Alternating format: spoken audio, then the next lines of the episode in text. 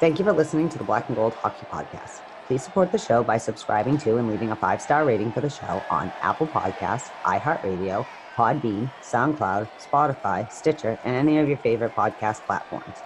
You can also support the show by going to our website, blackandgoldhockey.com, where there's always exciting articles by the BNG writing staff.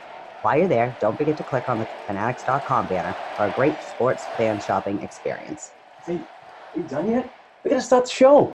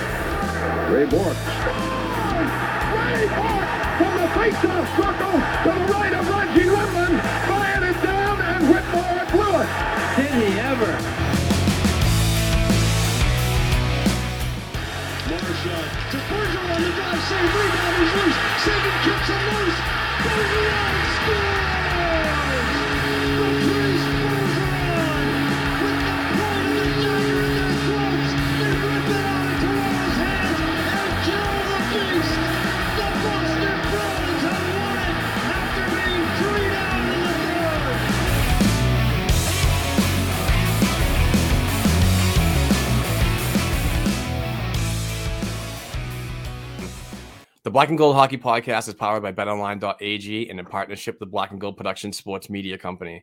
This is season six, episode 259, and we kindly ask that you please subscribe to our weekly Bruins hockey talk on all worldwide audio podcast platforms and video content on our related Black and Gold Hockey Podcast YouTube channel. I'm your host, Mark Allred. That is Heather Ingerson. Happy New Year, Boston Bruins fans. This is the first episode of 2022 and uh, I'm excited to be back. We're excited to talk about hockey. It's you know the uh, the the two week time frame, the six games that were postponed has finally brought us to uh, a game, and uh, we played the Buffalo Sabres yesterday. I know we're going to talk about it, but Heather, uh, I just want to uh, chime in a little bit and see how your New Year was with the family, and and how was your week? Uh, well, I had a very exciting week. My son had his first hockey tournament. The little one did. Uh, some of the mites one and twos went down to Plymouth. Uh, well, we stayed in Plymouth, but we had we're down at the bog in their little tournament. I mean, it was their first tournament out, so sometimes that's how it goes. It was fun seeing them play some of the South Shore teams because we never get to see them. But um, you would have been proud. My kid buried the most beautiful goal in Game Three. Uh, they finally they only got one win, but they had lots of fun. They terrorized the hotel. They didn't seem to. We're like, sorry, sorry. They're like, "It's fine. Like they're just, you know, you see the kids go. But as everyone knows, it's always fun. The team bonding part. They'll never remember what the scores were of the game, but they will sure remember their pool parties that they had every day down in there. But it was good. Again, sorry.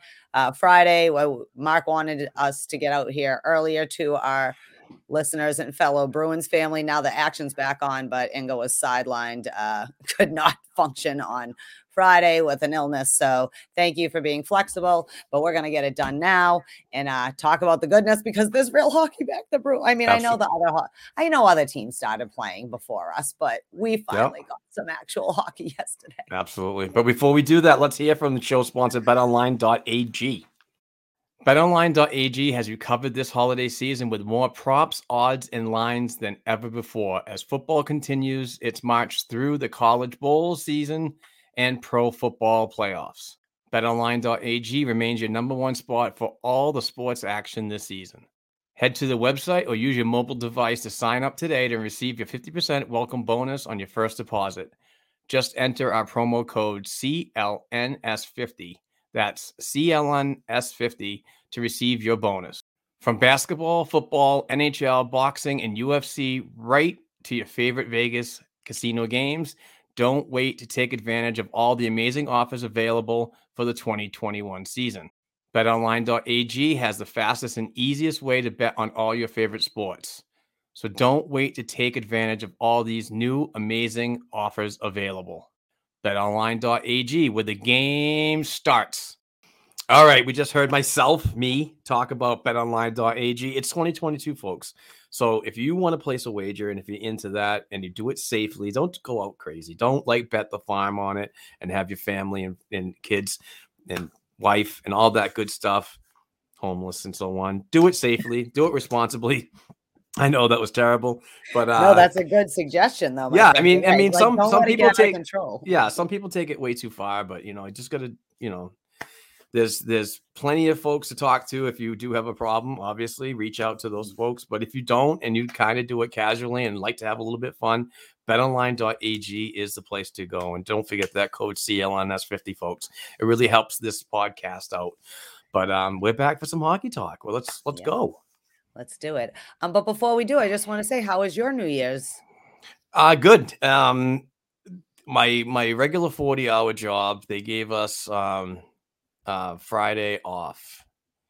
So um yeah, so and I have Monday and they gave us Monday off too. So which was weird because they don't normally give anybody time off. But it was good. I mean, just being basically sitting back, relaxing, getting some stuff done at B and G, hanging out with the Courtney. We've been hitting the seltzers pretty hard this weekend. Uh, I, I- last night, I, I got pretty crippled. So Uh, that's why- yeah, you know what? Shout out to um to got Kevin O'Keefe from the Beehive Hockey Podcast and Nick Gendro from the um the Third Line Grinders. They the those two gentlemen joined me yesterday for the whole game of the Buffalo uh game on a live stream. Just sitting there, I was I was having some cocktails. And we just sat there and had a really good hockey talk, and it was just no agenda, nothing. We just sit there and just talk, talk, talk, and and watch the game together, and it was awesome. We'll talk about it later anyway, but no, I had fun, and I, I'm continuing to have a blast. So I'm just happy to be here, uh, talking with you, and and actually at least talking about something Bruins related, like a game, and not you know sickness this, sickness that, protocols, protocols, protocols. You know, it's just it's crazy, but you know the drill, Heather. Where are we going? I heard, I'm sorry. Uh, you know how on the last podcast I had a little dilemma of like not wanting to say the the Yes. word, the dreaded word, and on I was listening to one of my favorite podcasts out there, and they used the word panoramic instead of like they kept saying pandemic, panoramic. Like That's the safety with word. yeah and i was like that's so cute like i'm maybe i'll use panoramic so um if i do do that um i ripped it off from the girls from orbit i'm just saying letting you know okay um yes but that's the, that's the big news right that's the biggest news things still you know we the boys are finally getting started again i know other teams have played but not our team until yesterday but uh everyone's off the covid list oh shoot i did it already the pandemic right. list except for that's my one time YouTube. I'll let let it go. Um, we, except for Karson Kuhlman, but we'll talk about that in a little bit. But uh, everyone came in. Uh, Charlie Coyle, when they got back to practice on the 26th, after when everyone could get back to their facilities and test in, he did get put on the list, but he was back out before the game. Uh, this weekend, which is good. That means for the first time in a very long time, what is probably our starting lineup is all together uh, on the ice again, which is thing. I know we got into a little Twitter tat the when I was at the hotel the other day, whatever. But I I'm still not convinced this team is making the playoffs unless major things change on this team. That being said, we're going to talk about yesterday, real hockey, overtime win, Charlie Coyle doing Charlie Coyle things, and the Bruins beat Buffalo their first game back, which I know we always get nervous when they have huge layoffs. You never know what you're going to get with this team, but the boys are back and healthy. Was it a perfect game? No, but it was really nice to see the Bruins. Mark, how happy were you when they started um, coming out? I just, I just want to like like like we talked about with with Kevin O'Keefe and Nick Gendron um when they were on the live stream. It, basically, the first period for me was like a pass. It's like, okay, this is something you guys just got to stretch your legs. It's been two weeks, six games. You haven't seen the ice together, besides practicing and so on. But real time game action, the first period for me was a pass. Um, and uh, and the to me, basically, the rest of the game was just it, it really paced itself pretty good. And I know Buffalo's just a little lower in the standings. No, I'm sorry. Buffalo's no, it's Detroit. I'm sorry. I keep thinking uh, backwards. Um, Buffalo's a little lower in the standings than, than the Bruins right now. But it, it was one of those games that I went into thinking number one, the time off is always an issue for me. It's it's a very trendy thing for the Bruins to put put up a piss poor effort after a long period of time without playing games. Um, and the other thing is, is it's the Buffalo Sabres, and they tend to always play down to uh, their team's uh, level, down in the lower standings, if you uh, follow me. Um, but they came out and got the two points, which was huge. And and you know, you did what you had to do. Um, but this is the game that really starts now. Everything starts now because the games are going to be more compressed. We'll talk about the schedule later on, I'm sure. But um, this is a confidence booster for me. This was a good game. Even if they lost, I you know, I'd I'd still be kind of shitty about it, but it would be like, okay, now we we're getting our leg stretch. We're getting used to the games again, and we're finally back. So now we can just work on chemistry and so on. And and what a lineup! What a Yeah, lineup! Yeah, we're gonna talk about that. Okay. Uh, that was kind of well, I mean, it's like all looped into this, but uh just to give credit where credit's due, uh Craig Smith got on the board in the first uh for Marchand and McAvoy. We'll talk about the new line, the new lineup. Like, oh my god, Bruce Cassidy, Grindy goal. man. Uh yeah, beautiful. Uh Grindy goal from from uh, Craig Smith, and that's something you want to see more from him. This team, what I noticed yesterday, Heather, was how aggressive they got to the net, and I understand that the, Buff- the Buffalo defense isn't really big and eh, you know bolsterous and so on, and they might be a little easier to get to the net, but it doesn't matter if you're big or small or whatever. That's the style of hockey you need to keep doing against no matter what size team. It's just that's got to happen with consistency, and we saw it with Smith. We saw it with Foligno, you know, and and we saw it with DeBrusk. Wham! Damn, Yeah. DeBrusk was amazing yesterday. he, He good game, played yeah. so so good. I mean, he was moving his legs. He was com- he was competing hard. The way he was getting to the net was was amazing. We need more DeBrusk like that. Uh, Yeah. you know, I mean, it was The it was DeBrusk fun- why we we know and love DeBrusk and other people are and when we defend Jake DeBrusk when he I understand that the whole argument is he doesn't do it consistently enough but right.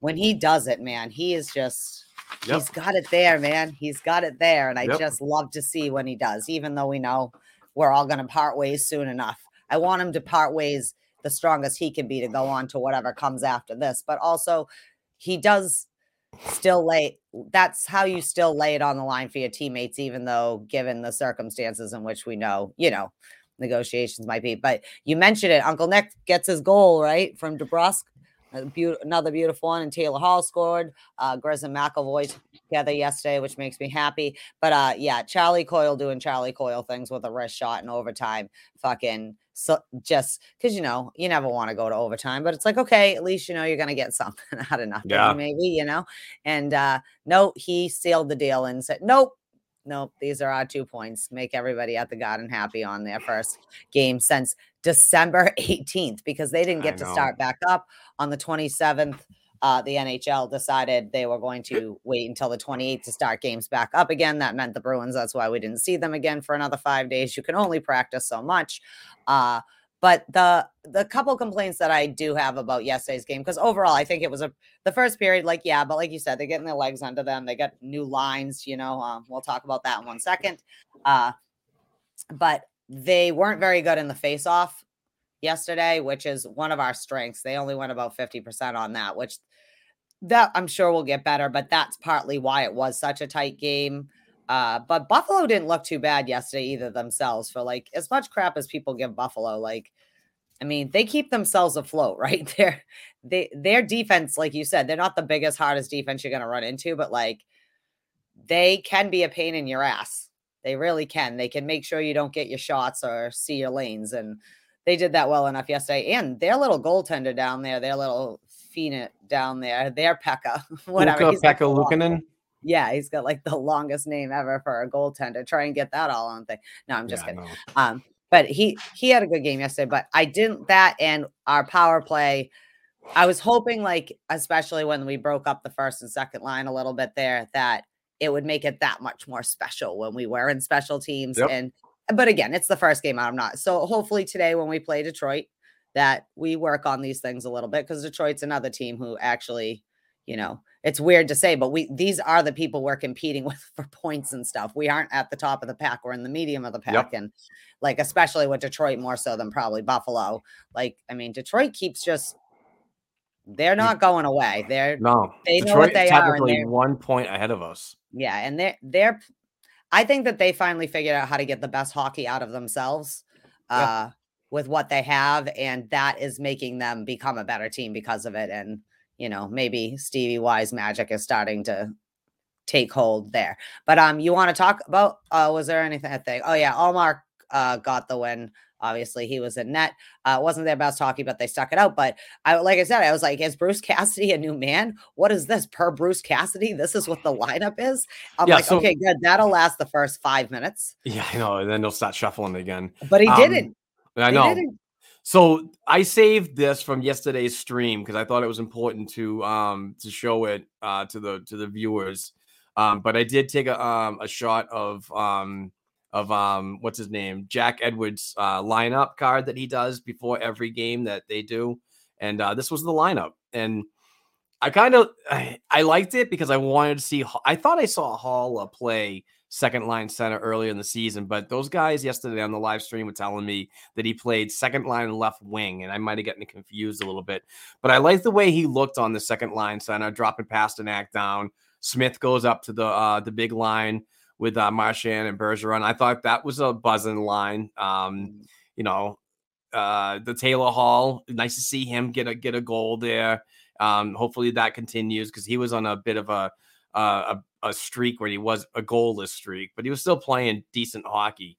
Um, and Charlie Coyle, you know, just winning it in overtime and DeBrusk. That that line, I I really like that line of Coyle, DeBrusk, and Foligno, and hopefully that sticks together.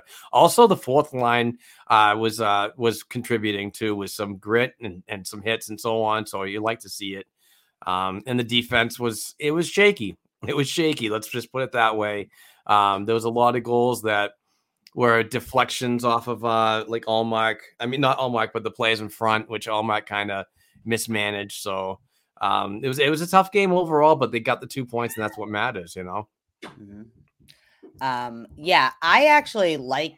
I don't. I thought the third line was the best overall line. They looked really good together. Like they had. I. I don't know what it is. I mean, obviously, like Coyle and DeBrusk have so, like they've all played together a little bit over the season and stuff like that. But I mean, I don't know. Like DeBrusk looked like he was in his element. I actually think he plays best with Nick Foligno this year. Like he seems Yep. like when he's got Nick on his line. I don't know what it is. Maybe it's just that veteran present. Maybe he gives him a little bit of what like Krejci used to give him that like veteran kind of big brother kind of presence or whatever. Um, Coyle, I think, looks more comfortable because the pre- there's a lot more pressure. It, it seems sounds so stupid, but when you move up one line in the lineup, Oh that's a lot more pressure that you have on you. Playing with the Brusque and Foligno makes Coyle, I think, in a more relaxed position too. Uh, even if it's just for a game or two, that's how it ends up. Uh, he seemed, you know, I don't know. He just seemed more like Charlie Coyle. But again, it's all hard to assess, right? Because the boys have been sick, we've had injuries or whatever. But yeah. I think people looked comfortable where we, we were at. And I kind of like seeing Erik Haula getting the call. I mean, again, that second line center is, I mean, and he has the skill. If we're going to go out, and I mean, I do like when we sign these kind of utility f- players like a Haula and a Foligno, not necessarily them, but those type of players. I mean, use them for what you got. You know what I mean? Like, not bad uh, coming out against Buffalo, and you try it out. I was mostly proud though that yeah, the defense though we still we still I just we don't have enough on defense, and that Right, is going to be a problem. You know what I mean? It just it is, but I do like that maybe we're finally looking at just maybe leaving Grizz and McAvoy and building and figuring it out underneath them as opposed to every time it's not working out with McAvoy, just move it. Because I think that throws Grzelcyk off too, because he plays a different game if he's playing with Carlo than he does if he's with McAvoy too, you know, and he's the guy who's the floater just by, you know, standing in the lineup. But Yep. I actually like the lineup. I hope that that, I mean, I don't see why it would not be the same today. It worked well enough, but who knows with this team. But I'm most proud though that Bruce Cassidy didn't panic after that first period and be like, fuck it, we're putting them back where people Right. go, you know. Right. That's what, that's what we thought too in the live stream. It was like, how long is this going to last? He's probably going to see something that he doesn't like, and he's going to mismatch the lines again. But no, let's roll with consistency today, this afternoon. Let's go with the same lineup and, and just see what we have here. You know, maybe we can squeak another two points out of it. And maybe just it gives Bruce a little more comfort with that lineup. Cause I mean, like I said, I like we talked about with Haula going up to the second line. I really like the speed factor of that line. And even on the first line, Smitty up there on the right side, he can be a fast forward, but you bring Pastrnak down and you put him with Haula and Hall. The Haula Haula, uh, yeah, never mind. I, I, I, tried to I had I had it yesterday on the live stream, but I messed it up today. But um no, I mean it's it's just two those two lines. If you can get them if you get those two lines to finish more, it's that would be deadly. And then you just add on what what we saw yesterday on the third line with the uh, with Coyle centering DeBrusk and Foligno, and the 4th mm-hmm. line doing their thing. I mean, you look at this lineup and you don't you're not very happy with it. You don't see like Stanley Cup run in it, but you see some complementary pieces that are working together nicely. And let's keep it going. Let's keep it consistent, Bruce. You know, let's get three or four games like it, evaluate after, and if it sucks, make changes. Right.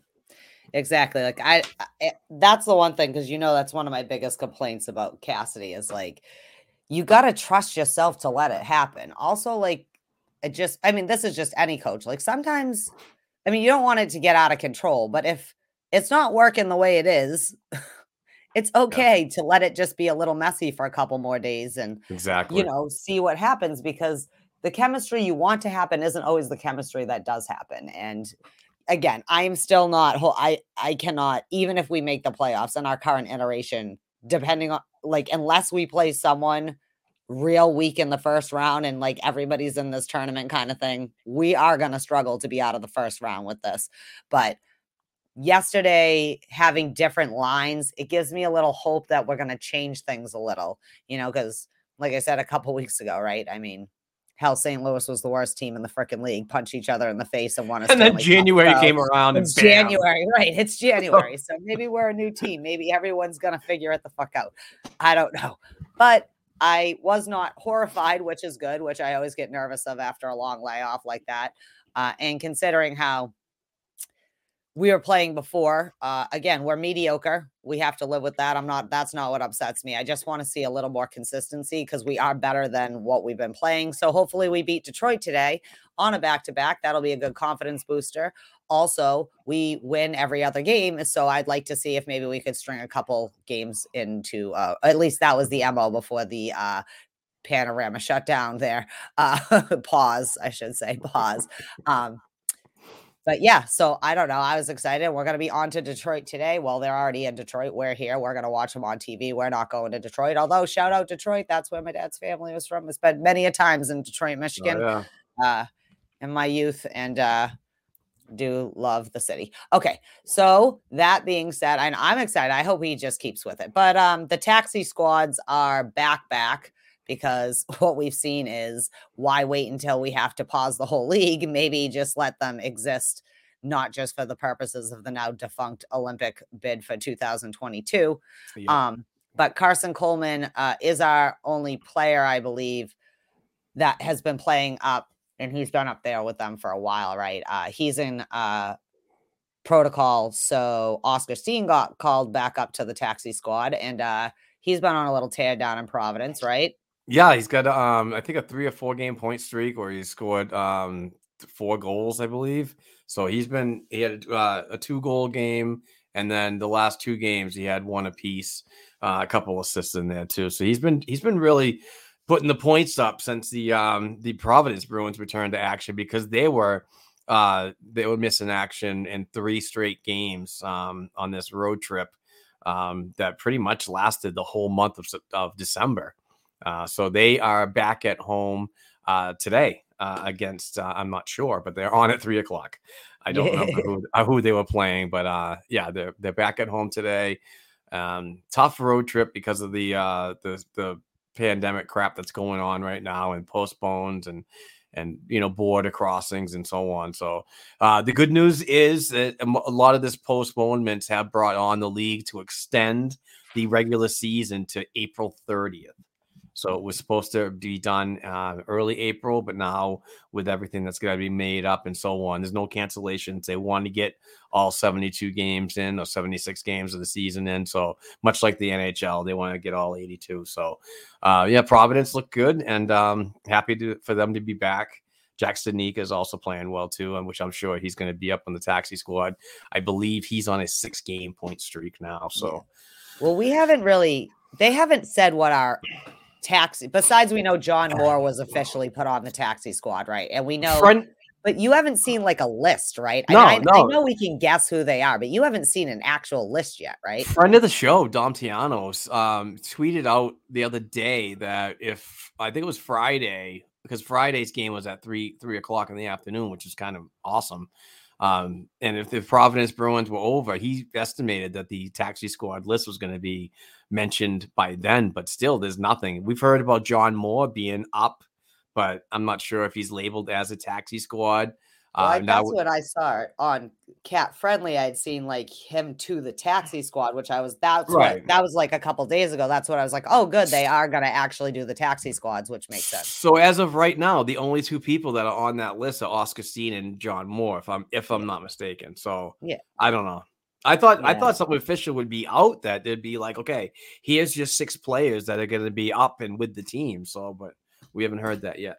Yeah, like you would thought by January 1st, or maybe they're going to do it by the end of this week just to make sure all the testing coming back after the break and stuff is not, you know, you don't want to create a situation where now you have people rotating in and out of taxi squads Yeah, and passing things back and forth between the two leagues. yeah. You don't want Uh, Eric Russo to be writing an article every ten minutes. yeah, exactly. He's on the squad. He's off the squad. He's on the squad. I- he's off the squad. Although I do enjoy seeing things from Eric Russo, but No, not to he's make he's him fantastic. work triple hard on uh, He's the same topic under various iterations 14 times a day. Uh, yeah. So, and also hopefully Karson Kuhlman won't be Yeah. long on uh, being in protocols. Uh, all right. So, all right. I guess this is another big thing. The biggest thing, again, we've had, you know, things are really getting amped up, but this is probably the biggest of the biggest, the most non shocking sco- stories of 2022. Bruce Cassidy, there's been no actual announcement that Tuukka Rask is becoming a member of the Boston Bruins again, but coach said he's going to do some time in Providence and everybody and their mother knows he was going back. So, although I've not seen any official announcement, everybody who would know these things to be true are really indicating, and Bruce Cassidy said it. I mean, you got to have a contract somewhere, right? I don't think he's signing in Providence, just throwing Yeah. it out there. Uh, but it's almost Tuukka time again, baby. Let the burning of the torches begin. I wish I had the gif of the uh of the Simpsons when they all have these the pitchforks and torches. torch, torch. uh yeah, time. Yeah, it's uh it's getting interesting. The hockey drama is certainly picked up, especially on Twitter with uh all of Tuukka's haters. Um it, it, I from my understanding, he can't go to Providence for a conditioning stint without a contract. So I would expect that to happen sooner rather than later because there's a speculation that um, I don't have the schedule up right now of the um, uh, Providence Bruins uh, 21 22 schedule. Um, but there's uh, speculation that he could get in three road games. Um, so, and I don't know exactly when those are. I thought I heard it was between the 7th and the 9th and something else of January this month. So, hopefully, it's a game that I'm down there covering as a media member because I would certainly love to see that. Um, but it's going to be interesting on how everything. Fanboy Tuukka. Just kidding. Yeah, it's going to be interesting how everything pans out because uh, there's a lot of people that that say that um, this is going to be great because now we're going to have Tuukka Rask, we're going to have like Linus Ullmark, and now we're going to have Jeremy Swayman as a third-headed monster on the taxi squad. But I'm going to buck the trend a little bit here, and you know where I'm going. I think with this whole thing is you don't want to put a goaltender like Jeremy Swayman on the taxi squad and just have him practice and then run a tandem with Tuukka Rask and Linus Ullmark. I personally would like to see Troy Grosenick get the um, the um, promotion to the taxi squad, if you will, and uh, because he's a veteran and, and and it's basically a break glass in case of emergency type of thing. Um, I don't say I don't I'm not going to say that Um, Grosenick will be up on the taxi squad forever. Um, but if something happens, he's there for an emergency, and then they'll evaluate from there. If it's not, if you know, if Jeremy Swayman needs to come back up, he can. That's fine, you know. Um, but you got to keep these kids playing, especially goaltenders, young goaltenders like Jeremy Swayman. If he has a chance to keep in game action, Providence is the best place for him, to be honest. Um, let's not get crazy, folks. I know uh, we have some intelligent listeners. We there's some intelligent fans out there, but you know the like why why don't we put Linus Ullmark down in Providence? Blah blah blah. That that's just that's just silliness. He's got a no movement clause, which also requires that he can't go to Providence. No movement means several different things, not just on a trade uh, aspect. So, and, and they trade freaking talks about Ullmark and and and and and shit is going on too. So, uh, We're not trading. cause- We're not trading Ullmark people. no, like we've been saying, happening. and everybody could have seen the writing on the wall. They had to have had this conversation when everyone, you know, with everyone in the summer when Ullmark showed up here of what it might look like in January or February if Tuukka can play. Everybody me- knew what was going to happen, but I agree with you. The worst thing that could happen is that Jeremy Swayman is only practicing. That's not fair to him. It would be more beneficial, and he probably expects that he'll be in Providence so that he can actually play hockey. Like he's there. But at this point, Ullmark is still the best to be the backup to Tuukka. Like Swayman, not that he wouldn't be fine, but Ullmark's getting the money. Also, Ullmark is a better goaltender than everyone's making him out to be. And he's starting to finally, even yesterday, right? Like it wasn't his best game, but if he had that same game a month ago, it would have been a little more concerning about Look at the you know. comparables, Heather. Look at the comparables on the numbers. I mean, Jeremy Swayman and Linus Ullmark got pretty much locked down with the same record, pretty close on the same goals against, and very, yeah, I think it is close on the save percentage. Yeah. But But- um Here's a here's a question for you, Heather. Okay, okay. if if Tuukka Rask does in fact sign a deal, what is enticing him to come back to this team this year? If you look at the lineup, it doesn't scream Stanley Cup runner, in my opinion. So here's my kind of thing, and you know me, I'm a wicked conspiracy theorist when it comes to this shit. But is is a deal only going to be for this year and prorated money, which saves money on the cap and everything, or is this a two-year deal, which gives flexibility for Don Sweeney to kind of use the uh, off season a little better than he has in the past to really load up for a run. I- mean, does it? Does it? Do you ever think about stuff like that at all, or am I just weird? Um, well, you are weird. Shut, shut your face. but um I, I don't I don't think it would be a two-year deal because let's face it, Tuukka's not either way is not walking into a situation where he is making that much money because there's not that much money to ha- be had, right? right now, So- there's three three point five million available. When Right, you get and- closer to the trade deadline, as I heard, I think Kevin O'Keefe said on the live stream yesterday, there could be upwards of ten million dollars at the trade deadline. Right. But we don't know that yet. Right, right? right. Is that still up? Right. So that's still up in the air.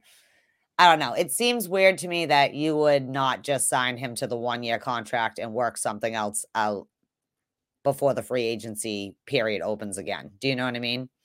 But I can't see them him locking down for that much money a year. We still need money because we have to re-sign people coming up. We still have to go out and get defensemen. yeah. I'm sorry, did I say that out loud? But um well the whole thing is it's like it's a catch 22, right? We could use more offensive power, but if we had better defensive power that could help contribute to the offense a little more, we could spend the money there instead. So either way, we still need money to move things, Exactly. pay for people. I, I don't know. I mean, maybe that's market friendly. You hope the cap goes up. They say like teams are recovering quicker than other, but I assume that's the overall as a league, maybe not as individual revenues go. But I would personally just sign him from now till June because you don't know that three games into the stint that he's not going to hurt himself or something or whatever. Mm, and Right. and you paid Ullmark a lot of the money. So it seems to me that I Tuukka should be getting league minimum for this year. But being Don Sweeney and what's enticing for him to come back is this is his team. Like Not- if he wasn't right. hurt, he you know, and I think that's really it because he sees like Krejci laugh. You know, everyone's leave. This is their door closing, right? No one knows if mm. Bergeron's coming back next year. He's taking that one thing. Like that to me is probably that. It would be more enticing to me as Tuukka Rask to probably come back for one year Yeah, just to see what's going to happen. I happen. agree with that. Yes. One by one, one by one years, evaluate after each one and go from there. I, I get it, but like a- a- for a, a goaltender that's been around the league for so long, I mean, that, I mean, if it was me, if I was Tuukka Rask, I I just look at this lineup and be like, yeah, I want to be on a winner. I, I want to go out in style, but this is this lineup doesn't scream to me that, that it could can be done. But things have been different, you know. Things have have, uh, stranger things have happened. Let's put it that way. The LA Kings were a freaking um a um a uh, what do you call that? A wild card team and end up beating everybody in the Stanley Cup in 2010, 11, whatever. No, I don't 10. know when. It was 10. Was yes. it? 10 or Oh, I thought- no, don't that's know. I, Chicago. don't- I can't remember that. No, I'm thinking. I think Chicago was 10. I don't know. I can't remember. 10. Yeah, because then they beat us in 13. Yeah. I don't know. I can't remember those right now. But the point is is this is the reason that Tuukka will just sign for us, even if it's for a year, is because he means it when he says he only wants to play for the Bruins. Right. So either Right. way, if that's truly his mindset, he only needs to sign the one year because he knows if they want him back, they'll make it happen as long as he's again not expecting to be paid seven million dollars anymore because we don't have the money for that. And That's not at happening. his age, it's not worth it. That would be beneficial because either way, if Tuukka truly only wants to be a Bruin, it's not about the money anymore, and it is about being with his teammates, seeing what they can do. And he, I don't think all of a sudden this team is winning the Stanley Cup just because Tuukka's back. Just making this clear, but Right. he, like people have been pointing out all year, he covered up a lot of the defensive mistakes the last couple years. You know, so if Tuukka can at least be Tuukka, that should help a little bit at least uh in big bigger games and i know people are going to go oh Tuukka always bitches out in bigger games i'm just saying i can already hear Oh the my God. rhetoric it's like oh we're going to be back in it but The narrative. Oh, again boy. we you know and this goes back to it's not about bringing the old players back it's about not replacing these caliber players so like with the Krejci thing it's not about David Krejci it's about if we had somebody that could still do the things that for so long you know because you have to or, or even like we've talked about like you can't let Chara and Krug go and then not get anybody to help replace Krug or Chara on any level like that Right. doesn't work and that's really what it is. So, like when people either love or hate Tuukka, that's part of what it is. Remember when we had one really awesome goaltender? Like, remember when like we and we do. I think I think Swayman and Ullmark are perfectly good goaltenders. That's fine, Yep. right? But they are neither of them currently are heading to potentially the uh you know Hall of Fame either. You know, kind of Right. thing. Tuukka might not even make it there. It's hard to get in as a goalie, but like at least he's got numbers a lot more uh you know comparable to the elitist of the elite you know as opposed to a kid just making his way and even Ullmark's not really that old you know what i mean he's still Yeah. Medium age as goaltenders go. Ullmark's in the prime of his goaltending years. This is this is exactly what Don Sweeney was talking about during the offseason when they acquired him um, as a free agent. Was that he's 27, 28 years old? That's like a wheelhouse for for success for some uh some goaltenders. So I'm happy with it. and maybe having Tuukka will be good for Ullmark too because he'll have a more veteran goaltender to also learn from you know what i mean like yeah. But Yep. this is always was going to be Tuukka's team if he came back. So I, again, the biggest not shock of 2022 is going to be Tuukka Rask. Although, as much as people like fuck Tuukka, Tuukka this, Tuukka that, you know, the first game he's in that jersey at the TD Garden, that place that they're going to be playing some. Actually, who- Metallica. were playing yesterday, I heard them playing um some Metallica in the background. I was like, good thing Tuke's not on the ice. You'd just be pumping him up, just getting like there. and people are going to lose their shit when they see Tuukka Rask in net because again, it's it's not about it. It is. It's a longing for when it was better times. Remember when we were like one of the best teams? Remember when we had awesome goaltending? You know, things like that. So it'll be interesting. I mean, I like Tuukka. I don't care. I expect him to be our goaltender anyways, but uh, Yeah. yeah, but a lot of people won't be happy. But again, just reiterating, Jeremy Swayman in no way is getting fucked in the situation. He's like 22 or whatever, and he would be in Providence anyways if Tuukka was healthy enough to play. They probably would have still gone out. They probably still would have let Vladar go if they had already made that decision to move on to get because again, like no offense to Vladar or Swayman, but like for a long time we had and Halak had a rough that last year, but like he was a pretty solid backup goaltender, you know, quality goaltender. And we need that again. So either way, we probably would have gone out and got like an Ullmark or somebody, anyways, just to have in the system because, like you said, Troy Grosenick's fine and everything. It would be, I think it would be a great opportunity for him to be on the taxi squad. You know what I mean? Because in the Yeah. end, do we really need our three best goaltenders in the system until the playoffs? No, we do not. We'll talk about it then. And once Providence is done and everything else, the Providence kids get to be picked for the aces and whatever squads, anyways. So It, another thing, another thing to talk about the goaltending is the crazy people out there that say, "Oh, awesome, Tuukka Rask is coming back. Now we should trade Jeremy Swayman to get uh, some uh, a boatload of stuff." And it's like, oh, yeah, you know, that's a tough So one. now we're going to trade our future goaltender Exactly. because it has to do six months in Providence. This doesn't even make sense. You're you, you want to win now is gonna is gonna really really sacrifice this team's future and goal. It really is. So I I'm totally not on board with the with the um the Swayman trade talk. Um, but I'm also on board with him getting in games down in Providence, and and so many people do not like that idea. Pe- There's a lot of people that think a uh, a trip down to Providence is not good for any any professional at all. It's like it. I don't know. It's just weird how people think sometimes how this is just a bad thing to do uh, on an entry level deal. It's expected, actually. You know. There was a time, kids, when everybody who was 19 didn't just play hockey.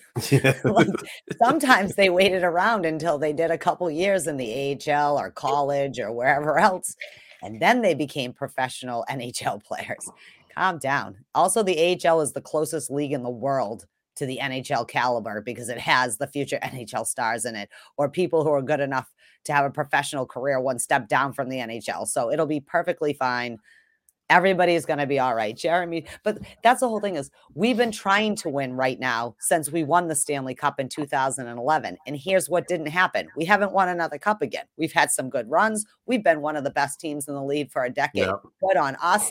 I love that. I will hold on to that forever if we continue to play like this for the next five or six seasons. Just kidding. But um in all seriousness though, but like we have this organization has done a horrible job of executing its own life plan. Draft well, develop well, insert into lineup, get what you need from the outside. And for like the last four or five years at least, uh panorama excluded and included. We again, we do stupid shit like like I wanted to start a rumor that we should trade for Reilly Smith because remember when we had Reilly Smith and then he went somewhere. Like we've watched all these players. Even yesterday, it's like, what's up, Anders Bjork? Like, you know what I mean? Seeing him in Buffalo. We've had so many people come through here yeah. And not like very few uh, like we talked about how many people really have fully developed and become NHL caliber players in the last 5 years or been allowed to or we held on to too long so it was useless and we missed other opportunities. Like we've had a hard time executing our whole plan. So stop trying to win now. You want to be competitive right now. Hopefully we win right now but you don't want to trade like a Jeremy Swayman who Tuukka's definitely not playing in five years. You know what I mean? When Ullmark's contract's up, and even if Allmark becomes Tuukka Rask, you're still going to need Jeremy Swayman. These kind of things are ridiculous to me. That's like, why don't we package Swayman and McAvoy and I don't know, maybe Oh, Pastrnak geez. and because we could use lots of prospects in for Jacob. Trickern. and Reilly Smith from Vegas. If anything, Reilly Smith's going to go to the Rangers Yeah. Just because him and uh, Gerard Gallant have a very, very good relationship. Oh, yeah, that's his buddy. That's right. The coach that helped him be the Reilly Smith we knew he could be. And that's that. the truth. Hashtag shout out Reilly Smith. No, I'm just kidding. Okay. Um, let's see. Where are we at? I don't know. I'm losing it. I'm supposed to be in charge of this shenanigans. and I'm not even in charge. Oh, okay. Well, this is on a fun note to get to a serious but not so serious topic. We finally have a date when Willie O'Ree's number is going to join the Bruins hockey rafters at the Garden That is going to be on the 18th versus Carolina before the game in, uh, versus Carolina at the Garden. Uh, I know that the uh, organization has been trying to retire this number into the rafters for a couple seasons, but obviously, uh, mon Dieu, with all that's gone on, it has not happened. It was supposed to be February, this, that, this, and that. Now it's going to be January 18th. Willie O'Ree, number 22, baby, going up in the rafters because you are a trendsetter and an all around solid human being. Also, I just can't even imagine growing up to be someone as awesome as him. He's like Yep. 85 years young, just inspiring the world still. Uh and even just even like a, a an example of like a legacy this man and people like him who truly are on the ground trying to be inclusive and honoring all hockey traditions and roots of which are the game that is played today comes from. They had a really awesome display at the Winter Classic uh this year with like uh you know roots for um of players not of white ass American and Canadian descent Yes. right out there. I guess is the, how to say it without sounding too PC or stupid. But basically, hey, guess what? You know, not just like rich white kids uh, or farm boys from Canada and the United States play this game. And uh, but awesome, love Willie O'Ree, love that dude, and I'm so happy that finally 22 is going to be up there with the other Bruins greats. So that's happening. Uh, I don't know. Any thoughts on Willie O'Ree? I think we, I think we're I'm pretty, pretty much Excited. expressed how we feel Real excited. excited for him to, to get this opportunity uh, because it shows the leadership that he's brought on himself and others to create an, and everybody can play environment. It doesn't matter what color you are and so on. If you're talented enough to play in the NHL, you can play. And it's it opened up so many doors to to I don't know how many players um, that of color these days, and it, ju- just by a message. And and that's the way things get down. I mean, the guy's just a solid ambassador all the way around for so many good things, and you know, um, and hopefully his legacy continues on to to create more of a message to get more people of color involved in this amazing sport because it is for everybody, and, and that's just the way it is. And um, I'm I'm happy. I'm happy that he's getting his uh, thing. I'm happy he got his um, his Hall of Fame induction as well. That's well deserved as a builder, and and you know, it's just how can you go wrong with Willie? He's just a, a just an unbelievable person.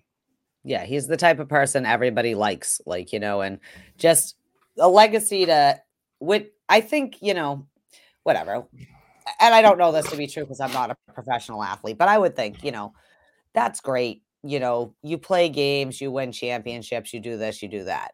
But it's really the kind of human and your lasting impact on whatever it is that you do. And this can be said in anything, right? It, it's one thing to be the great statistically or just uh, by, you know, manner like Mr. O'Ree was the first uh, black player in the NHL, you know, things like that. But to leave a legacy of real like change and groundwork and community, you know, what did you do beyond that short time that you were the professional athlete? Do you know what I mean? Yep. What did you do? Even if it's you're still in your sport or your industry of whatever. And to me, that's Willie O'Ree, right? He's a solid, well, well-rounded, community-oriented, really loves the sport, wants every kid that can, you know, have access. Because for him, it's not just about the color barrier or the gender barriers, it's about the economic barriers that can be associated with hockey. Uh, you know, just getting kids at the ground level, right? If you convince the eight-year-old kid they can grow up and be Alex Ovechkin, right, or whatever, Patrice Bergerons or whoever of the world, they're gonna love it, and you instill the love of how to play the game because it's that's how you grow the sport, not just for players, but your viewers, right? I'm never gonna wear an NHL uniform, but seeing that can be inspirational. And then those kids will pass that on. They'll become coaches and refs and players and, you know, whatever, maybe talent scouts or, you know, whatever. And uh, the next generation is looking a lot more bright, I think, for as that. But at the same time, then you still see there's a lot of stupid racist and douchebaggery things that happen. There was another racist gesture the other fucking day in the Czech league or whatever, or one of the Czech leagues where a guy was making like a monkey thing. So, like, it's important that we honor those who do the hard work. You know, it's easy to be like a closed minded, non inclusive asshole. Like, that's not hard to do. But to be like a solid human that fights through the shit and makes real change, that shit to celebrate. So, Willie, we love you. I'm Yeah. so excited. Uh, so awesome to those of you who get to be there on that day if you have those tickets. Um, I guess before we probably take uh, our break in here from our buddy Bruce. Happy New Year, Bruce Sullivan. Uh, there is just one more thing I wanted to mention, and I am only saying it because to wrap back to the Tuukka thing, this is the day I think that we'll see Tuukka Rask in his uh, Boston Bruins uniform again. They switched the game that was supposed to be on the 21st of March to January 12th at the Garden. So The had Montreal tickets- game, right? the Montreal game, I can almost guarantee you that's the day that we'll see Tuukka Rask as the starting goaltender for the Boston Bruins. Because what would be more fitting and make the Garden crowd go more insane than watch Tuukka? I mean, thing, whatever. But um, so if you had the tickets to the twenty first, it's the twelfth now. They're honoring those tickets or whatever. If you cannot go to that game, I guess contact the them for the exchange or whatever happens in those situations. Don't ask me. I would love to have those tickets, but I don't. And Thanks. and also, um, wasn't one of the Montreal games that was supposed to be played in Montreal now being played in Boston? Yeah, because, because of the border there's no- issues? yeah, and there's no capacity allowed right now. And Yeah. so it happens. Still no game at the after a couple years uh in Montreal, but we'll get back there. But at the same time, I don't care. the Bruins get to play at home more. Just kidding. Yeah. Uh, you know, I love me the Montreal Boston thing. I was so mad when things got closed down before break. Like, of course it did. like, you know, I can't even have this. But uh, I think that's a good time to take a break, my friend. Uh, right. Yeah, but yeah, lots of hockey coming up. Hockey, hockey, All right. Let's hear from Bruce Sullivan, the amazing Bruce Sullivan from Boston Sports and Music Memorabilia. He's got some fantastic stuff. Um, and we, we have a deal uh, in place to keep um, the hand signed jerseys uh, being given away every month here at the Black and Gold um, Hockey Podcast. So I'll continue to work with Bruce for another year. I'm proud of that. Um, but he's got awesome stuff. He's got, uh, he just had a signing with um, with Shawn Thornton. Uh, Kevin O'Keefe got a a, a, a signed jersey out of that, which is awesome. And Ray Bourque's been around, and Terry O'Reilly, all these amazing folks, um, former Bruins have uh, you know been to his um private signings, and it's all good stuff. So if you want to get involved, listen to the information coming up in this break, and we'll see you on the other side.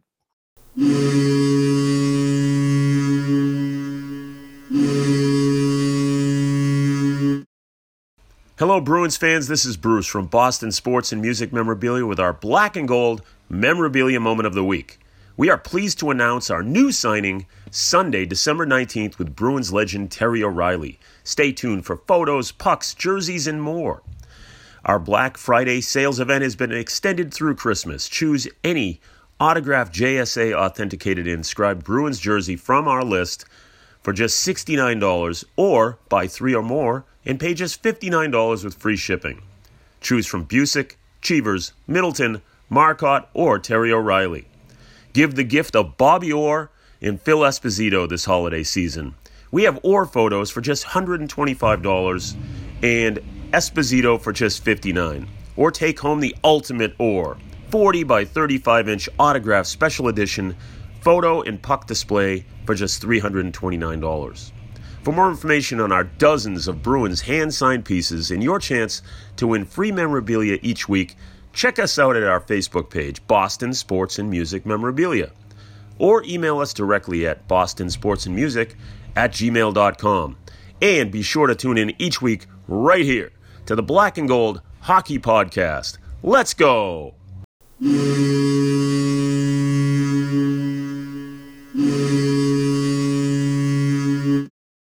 All right, folks, we are back talking Boston Bruins hockey. We just heard from Bruce Sullivan. Like I said before, follow the instructions on how to get in touch with him on to get some to get some good stuff for your fan cave. Uh, I, I love his stuff. Uh, hand signed uh, photos, jerseys, pucks, whatever you want. It's it's amazing stuff. And we thank Bruce and um, a happy New Year, sir. And thank you for everything in the past year. It's been amazing. But um, let's get back to the Bruins hockey talk. Let's end this on a positive note. Heather, go ahead. Yeah.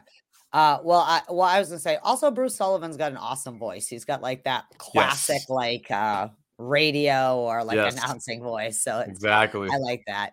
So, anyways, uh, the next thing I thought that we could bring up, uh, Marchand made his thoughts on the Olympics. Uh, in case anybody lives under a rock and doesn't know that the players are not going to be going to the Olympics. I should have year. Screenshot a picture.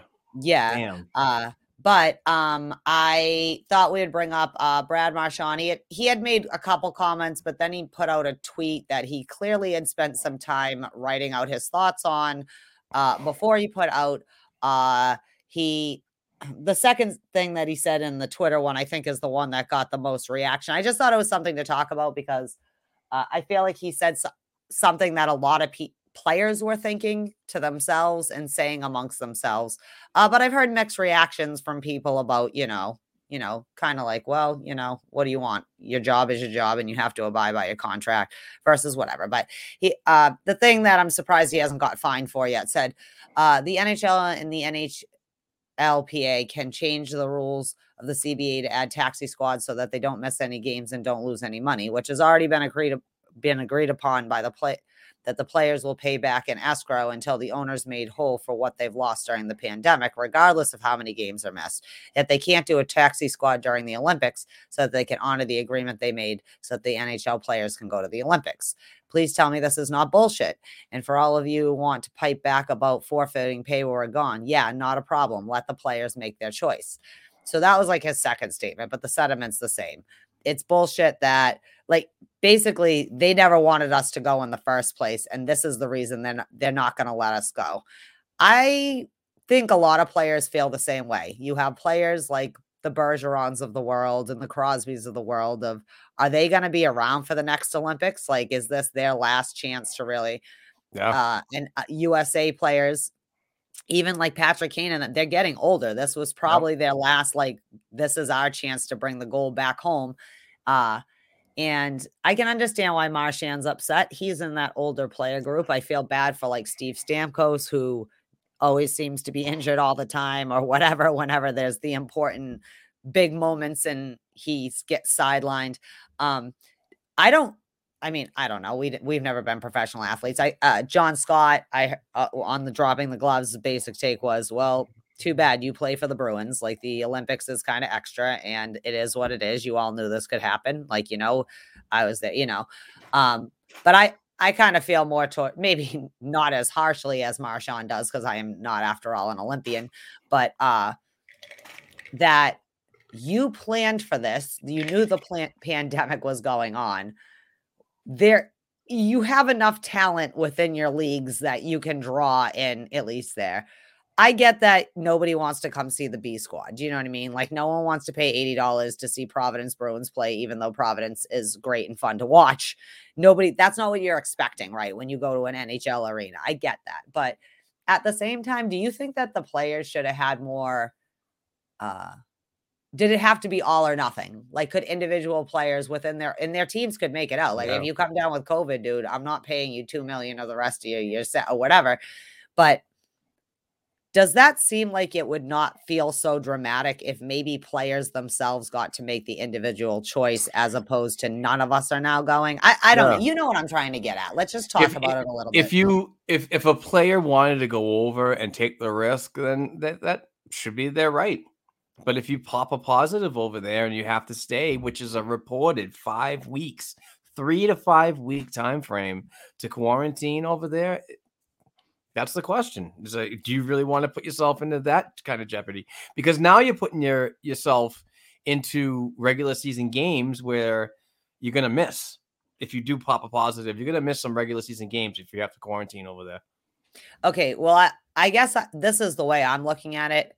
You can't tell me if the the okay, everyone knows that the end game for China is to have an NHL team of some sort, right?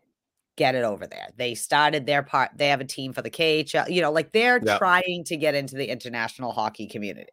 They built China- 500 rinks in the past couple years. And China Yeah. has plenty of landscape that would dictate hockey just like we do Yeah. in North America, right? And and Russia. It's the same thing. It's the same landscape, northern thing. You can't tell me that an international economic powerhouse like China couldn't have worked out something with the International Ice Hockey Federation or whatever, the Olympics or whatever, and the NHL that they could make a different not to say it have to be by a different set of rules, but as the NHL is a private organization comprised of you if I'm China, I want the best of the best there because that's Right. what people are going to watch.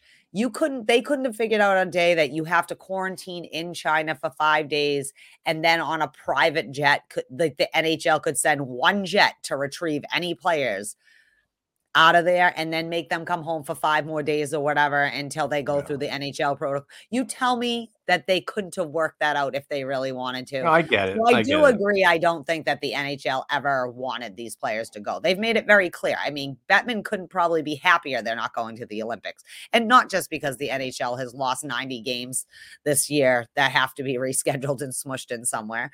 But the fact is, you're not going to be able to make up all those games during the Olympic break. You might not even be able to make up half of those games during the Olympic True. break, depending. True.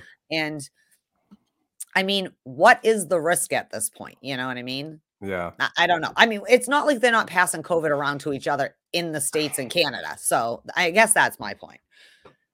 Is as a business, they couldn't have found out some kind of special dispensation. So the players weren't stuck in China for five weeks. I think that's bullshit. Yeah. I don't know. I really don't know much on it because I, I just, you know, if they say they're not going, I drop my interest on it right then and there. Yeah. So I, I'm I not just- really fully versed in the the, uh, the inner workings of what's going on. So I just feel like the NHL would look like less dicks if they just let teams and their individual players work that out. Do you know what I mean? Yeah. And I'm and I understand that each team would either be like all or nothing on themselves as opposed to a whole league. Like in some players, like uh Robin Lehner already said he wasn't gonna go, you know, things like that. I bet a lot of the players, but this kind of goes back to what we've talked about this whole entire, you know, few years, right? Yeah. maybe if we let people feel like they had some autonomy still, they would be more likely to do things like medical recommendations or choosing out of the best interest for their business and themselves or whatever to not participate. But at the same time, for some players, it might be worth the $3 million hit to their con. If that's what they're like, if the Bruins say to Marchand, that's great, you can go, we'll let you go to the Olympics.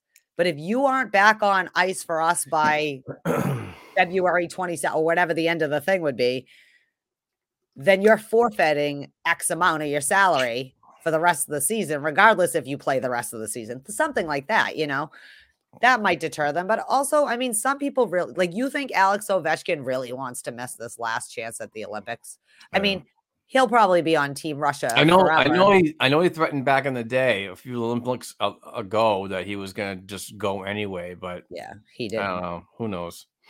but we'll see. Anyways, I just wanted to bring that up. I mean, Marchand said something and then everyone wanted to start piping in, and it's like, yeah, okay, now you guys are gonna say something. But I thought it was interesting he took time to write it up Yeah. Exactly. and send the screenshot instead. Um, I just thought that we could maybe take a minute, and this is random, and I know whatever, this isn't a thing, but I thought maybe we could just come up with a couple New Year's resolutions for the Bruins. Like, I would like to see them play more consistently. That's my New Year's res- one of my New Year's resolutions. You have any New Year's resolutions for the Bruins? Yeah. Um, regardless of what the lineup looks like on a game to game basis this season, and I know that a lot of folks think it was a swing and miss um, in the free agent market, but um, from what we have, I, I'd like to work with it, and I'd like to see this team finish more. Uh, we've had several opportunities where we've been the leader in shots in each game by a, a a decent margin, and still lost the game pretty bad, you know, and the power play wasn't good. So my mine is I really want this team to finish more. And by that, you're giving themselves a boost of confidence when you do that. And you want to do it more. You get mm-hmm. consistent, your chemistry gets up, it builds, you know, it's just you know, the camaraderie in the room, camaraderie in the bench. It's you know, it's just it it's a trickle down effect of goodness that could happen. So that's mine to be honest with you. Yeah. I'm trying to think of what else. I would I would like them to take more chances. like Bruce Cassidy changing up his lineup and knowing it's okay, Valid. even if it's not okay. That's Uh, so would valid, like- Heather. uh, even in the front office, right? Like I, somewhere there always seems to be a breakdown not translating between the vision and the execution. So I would like Don Sweeney to say, fuck it, and just like go for it. Like, do you know what I mean? Like, Yeah. again, I feel we're at a point where you better start blowing it up instead of keep trying to mason it back together because the ship's sailing, right? Like we're not Bergeron is on his way out. Tuukka's coming in, but he's on his way out, you know, whatever this and that, this and that. Uh, but um that those are I think my two biggest thing. I just want you to be consistent and I want you to take some chances. That's what we used to do. Go big or go home. And we don't go big Right. anymore. And I just I'm not saying go out and do something stupid. I'm not saying burn the whole entire future down for the now, but you got to start positioning yourself for a future because we don't want to be bottom dwellers. Do we want to be the poor Rangers who have circled around having a good team? Maybe they are in the play, you know, like that kind of team that's had great players, but like it doesn't matter if you don't in the end. And we already Yeah, have they the can't put it together. Can never. we already have that legacy, right? Of being the team that was dominant for a decade, but only had the one cup, right? So we Yep. already have that, you know, having the best goaltender in the league at many years and only having one cup. And he wasn't even the guy in net when we won the cup, right? It was. I just mean like we're not doing our own legacy a favor right now. It was almost like um, the New York Rangers back in the '90s when they were basically taking all the freaking Edmonton Oilers and put them on their team because back then there wasn't a salary cap, and back then the New York Rangers had the most money in the league. Uh-huh. They were spending it ridiculously, but I mean they did win a Stanley Cup in 1994. Saw it, cried about it, loved it. Shut up. Um, but I was there, I saw it. I know. I saw it with these own eyes. Mike Richter and Mark Messier were just um, unbelievable players for me back in the day. When you look at the league in a broad stroke, not just my Bruins blinders on here, you know. Mark um, Messier is a king, my friend. You don't have to argue that to me.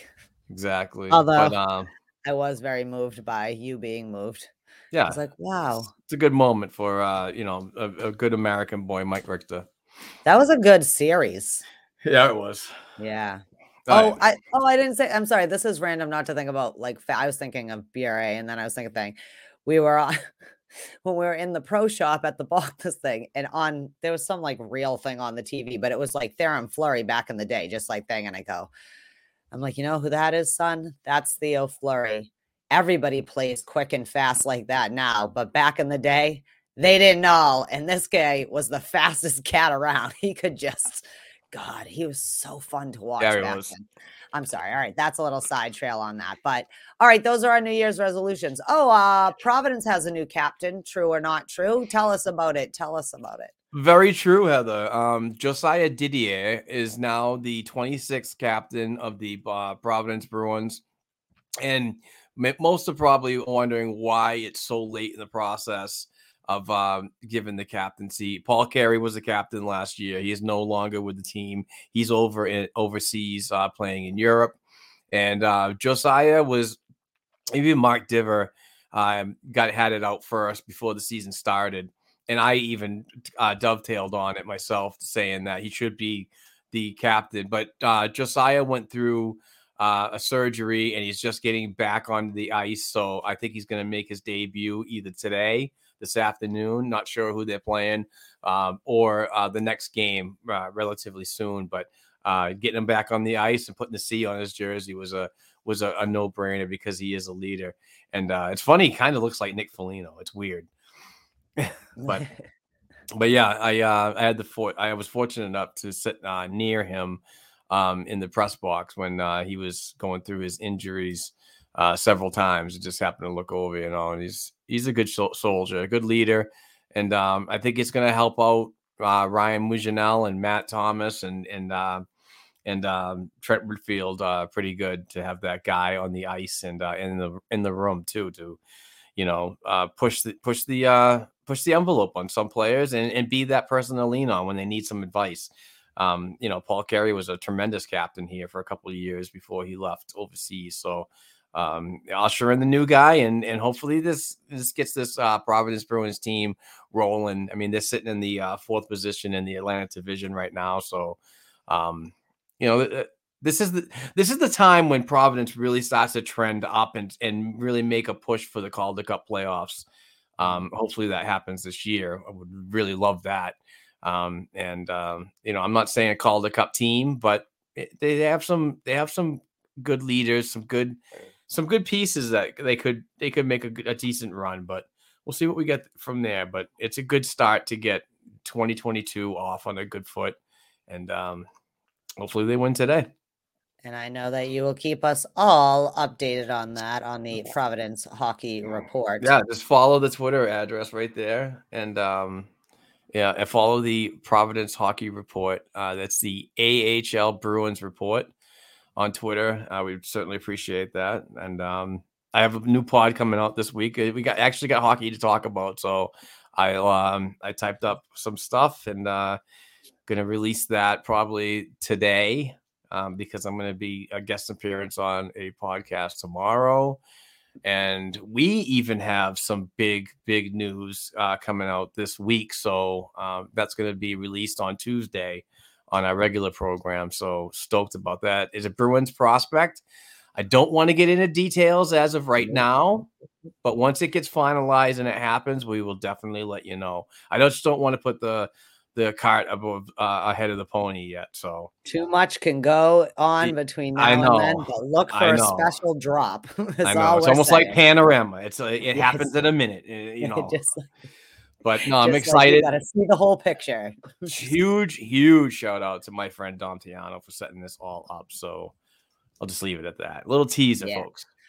Let's see what's going on there. Okay. Well, geez, what else do we got going on here? I don't know. Again, we just got started back up. Everyone was on break, but let's see. You know, I always got something jotted down here. Oh, um, I noticed on the NHL Fantasy on Ice, uh, their list of uh, top 200 players in the NHL right now, which I always think when you look at the fantasy things is always an interesting. Yeah, I know it's based on what's really going on statistically and stuff, but it's always an interesting, different take as opposed to just looking at like you know, uh, stats boards or whatever. But uh, several of the Bruins popped up on there. Marchand was number nine, Pastrnak was 25th, Bergeron was 25th. I mean, uh, 41st. McAvoy 59th, and uh Ullmark was actually 126. So whether you love him or you hate him, he's getting noticed outside of the thing. But welcome to Boston, Ullmark. This is what will happen. Even outside of the league, everyone else will be like, dude, good job. Look, I mean, he's he's playing pretty well. And in Boston, will be like, no, no, this guy fucking sucks. He only stopped 105 out of 106 shots. Could have been better. Do you see that week one he gave up in the second? Welcome to Boston. That's how it is. Uh, but I just thought that was interesting. Uh, on there, I'm not surprised. Are you of the players that were on there? I was hoping to see No. someone. You know, no. I was hoping I could report to you. I saw Trent Frederic on there, like, "Hey yo, what's happening?" um, uh, yeah, maybe not, but he is on your fantasy team and your fantasy mine. No, I'm just kidding. Sure. Sure. Um, all right. Uh, and also Marchand made the EA Sports uh 22 all year team. So that's pretty cool for him. Again, not shocked. Uh oh Marchand, you'd be a Hall of Famer if only you weren't so bad sometimes. Uh that's that. All right. Well, we played a game yesterday and we're gonna play a game in about uh 55 minutes, and that's why we're gonna start getting towards the next part of this. But uh we do have lots of games coming up this week. Again, we not sure when we will record. We will see, but we will get to it. But this week coming up, we have Detroit today at one. Uh, Tuesday we're playing at the. Per- oh no, I think in actually in Boston, uh, or might be the Pro. I don't know. Anyway, seven o'clock on Tuesday. Thursday the sixth we're playing the Wilds, uh, and then Saturday the eighth we have the Tampa Bay Lightning. That one is in Tampa. So I think the other three games are. Uh, I think we're in Detroit. We play at home a couple games, and then we go to Tampa for the road trip. I'm sorry, I don't know what happened there. My brain No, got all right. tongue twisted. That was the worst upcoming games thing that Yeah. I ever wanted to say. I'm gonna uh, click that. Yeah, in there. Uh, sorry, I don't know what's going on there. But anyways, Detroit. Uh, again, we like we said, they're they're not playing much better or worse than us right now. I mean, obviously we've missed a few more games or whatever. But currently they're fourth in uh, the Atlantic. They have 33 points, one more than us. They've played 32 games though, so we've got five games we haven't played compared to them. They're 15 and four, so they're solidly 500 this year. The goal differential still blows, uh, but home they're 11, four and two, and we're playing them there. So that's that. Uh, let's see, and they're exactly even in their last 10. So again, Detroit keeps trucking along, trucking along. They got some good talent on there. Uh, so keep your heads up, boys. Back to back's not an excuse. You just had three weeks off. yeah. Per Logan Mullen on NESN, uh, fantastic writer over there. He mentions that the uh, projected lineup for today's game against the um, Detroit Red Wings in Detroit uh, will be the same lineup, which is good. Uh, that's solid news. Um, I want to see this team get a little more consistency, you know, and even take that day off on Monday and go in uh, and play New Jersey on Tuesday with the same lineup, and then evaluate from there if, if that lineup is going to be something that you could put forth against a very stronger um, uh, teams in the in the standings, like the Minnesota Wild, and obviously at the end of the week on Saturday, the Tampa Bay Lightning. Um, so it's going to be a, a good week of evaluations for this team coming back from a six day, six game break, two week layoff. Um, but I'm looking forward to the challenge. I, I want to see them just gel a little bit more, and you know, this is a this would be a great week to just put a nice string of wins together, create some more points because there's a there's a pretty significant gap between the Boston Bruins and the top three. I mean, those top three teams have are in their 40s in, in point wise, while the Bruins are at 32. So it's like a good 10 point gap there. You win some of these games, man, you get just, you know, get a little bit higher, get away from the wild card system and kind of try to like secure a lower seed in the playoffs that's a win for me, man. I just want to get in the playoffs and see where we roll from there. Well, not making the playoffs, I'm not going to be freaking happy. Yeah, I, am I just would. I would feel better if we were at least in the wild card and not chasing the wild card. Right. And currently, we're chasing the wild. That's card. fair. That's totally that, fair. And so this is important because they are basically playing every other game mostly for the next couple months. Yeah. Besides the uh, former Olympic, now make up the pandemic game, whatever uh, play that's going to happen. But this is where you have to do it versus Buffalo versus the teams that you are the same caliber of, but you need to play them like you play in Tampa Bay. Now, I right. know we elevate our game when we play higher up, but that's because we're used to being higher up. You know what I mean? Playing people of our caliber. But this year, our caliber is Detroit. They're not playing very, like, again, not horrible, not the best. Jersey's actually worse off than Detroit. But at the same time, Jersey keeps beating us. They're the game that we lose for. They have our number. Their goaltender has our number. They like they have a few players that just tear us a new asshole every now and then. And like I don't right. want that to happen or to struggle. And we shouldn't have to struggle against teams that are the same caliber of our caliber, which is way lower than what we expect right now. So in right. order to be able to go, like you said, by the end of the week, uh, to get in there. Uh Jersey right now, though, again, they're not playing very hot. They're seventh uh, in the Metro. They've got 32 games in, and they're 12, 15, and 5. Uh, goal differential it makes you want to throw up. Uh, they're about even, uh, kind of. Well, we'll be playing them at home, so they're four, eight, and two, so that's good. Uh, they're three, six, and one in their last ten. I don't know. Jersey's that weird team though that they always they're that team, and they've been this way for a, a few years because they're never really in it. They revel in fucking up everybody else's. Yeah, they play the like. serious spoiler. Right. Wicked exactly. Bad. And they, but and that, they have some good young talent on that team though too. At the same time, if they're clicking, you can have a bad day versus Jersey very easily. Oh yeah, and you know the way the Bruins play sometimes, it's like they'll play that team and play down to their level and and end up losing, which you know I hope doesn't happen lose four to one to Jersey and then beat Tampa Bay five to two. That's what we yeah, do. That's exactly. That, that's so Bruins. Sorry, my throat was dry. I didn't want to start coughing. Uh, okay, then we're gonna go play Minnesota, which is a much better team than either of the two opponents. Uh, that's gonna be on Thursday on there. Uh, but they are third right now in the Central. Uh, they played 31 games. They got 40 points. Uh, they're 10 3 and 1 at home and 9 7 and 1 away. So that could play to our advantage because, like I said, I believe all three of those games uh, are in the Garden. Uh, they're 5 4 and 1 in their last 10. But Uh, they just had a big game. We'll talk about briefly as we go through our NHL things real quick, like we do before we wrap up. But they just had a big game versus St. Louis. Uh, Winter Classic was back, uh, which is partly what kicked Mark's ass yesterday. Too much hockey, too much. Oh, yeah, much- yeah. Too Uh, much hockey and too much seltzers. Uh, but Minnesota is a much better team overall than a New, Jer- uh, New Jersey or Detroit, uh, and it'll be interesting to uh, to play outside of our. Well, I, I shouldn't say that. Last time we played outside of our kind of East Coast border here, we ended up in uh, the pandemic protocols forever. But uh, it'll be nice to see Minnesota because again, we're not going to really. They're not going to mess with our chances of getting into the playoffs or not, but they are a good contender in the West. So playing some tougher teams, playing Minnesota, and then of course Tampa Bay, as always, is turning out to be Tampa Bay. It's that time in the season where they start uh becoming themselves. So uh but Minnesota has some good players on there, uh ones that are always rumored to uh be Boston Bruins. I don't know. Like Minnesota seems to be one of those teams whenever the rumor of the week is out. Uh, but I'm starting the rumor this week, like I said, Reilly Smith. No, I'm just kidding.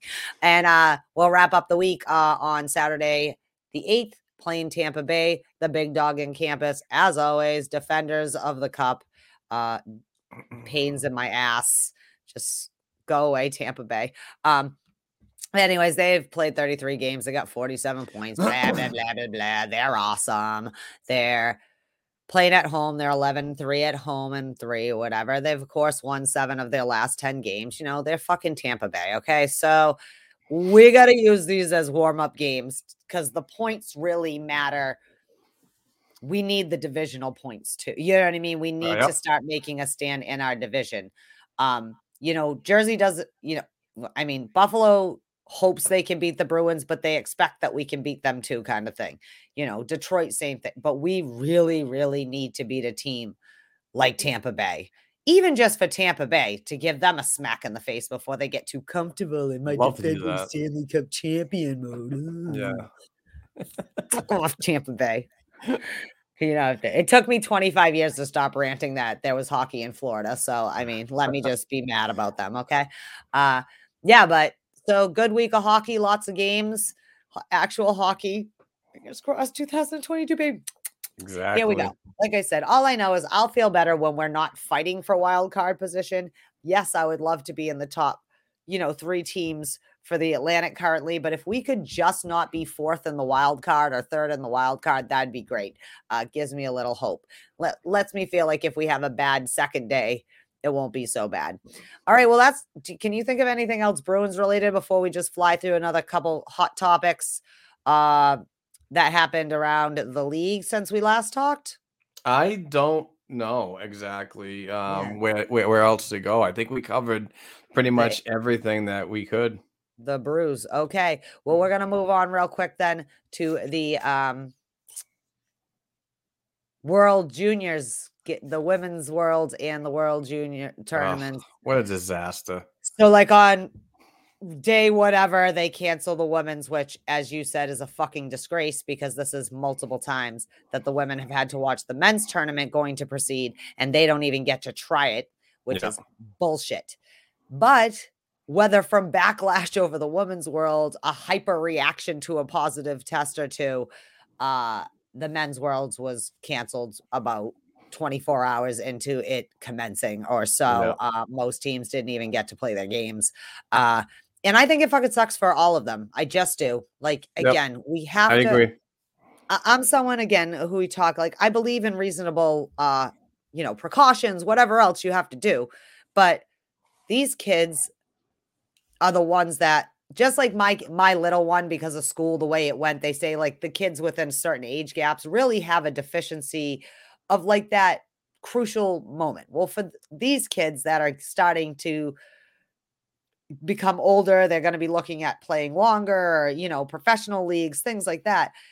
They this is the this was the only opportunity to have the best on the best at the same levels to present Yeah. themselves this year. And as pissed off as i was about the women's thing although many clubs have offered to uh host it because it's bullshit uh and actually a couple countries have uh canada if you can't do it but then the US. and it's like Are you fucking shitting me right now? Like, what is going on? There has to be a balance between shut everything down and recognizing it is what it is. We're stuck with it. If we're testing, if we're doing all of this, you have to also just move through it Right. too. And if we just cancel everything and shut everything down, that I don't think is helping the situation. It's not creating a new normal. It's just creating we're back to two years ago kind of reactions, and that annoys me. Sorry. Well, there's a there's a possible silver lining to this all too. That the the they all want to work together and, and get these games going again. There's an idea that they want to put the women's back on this summer, put, put the men's back on this summer. So there's a there is a collaboration to move the tournament, um, not in Sweden, and, and make it closer to home. I, I like the idea that they want to get it on and so on. I just don't like the idea that they they they let it they shut one down. The women's was shut down and it wasn't even supposed to start until February, but the men's went on for a little while and then they shut it down. Well, if you Yeah. if you had the same theory of both games and you were worried about it, shut them both down Yeah. and then move them and then make plans for the summer when numbers go down and so on. So I- it- that's a good point. Is had they just canceled both of them and said we're Yeah. not holding the tournaments, Don't make But- yourself look like asses by doing Yeah. it like that because Yeah. they really did. And then they're they're not doing any, themselves any service lately with with the way that the IIHF operates. It's really frustrating sometimes to read articles um, about you know, how they how they work and so on. And and it, it is a new regime now. There is a new guy that's the president of the uh, IIHF. I'm not sure. I know it was René Fasel or something like that, but yeah, what's his Uh, name, Tardif or something like that? yeah, yeah, I'm what's not his name? exactly sure who, but you know, get it on board, man. Just you, you got to stop making yourself look like shit. Yeah. Um, that's the whole thing. Is it's a bad look, a real bad look.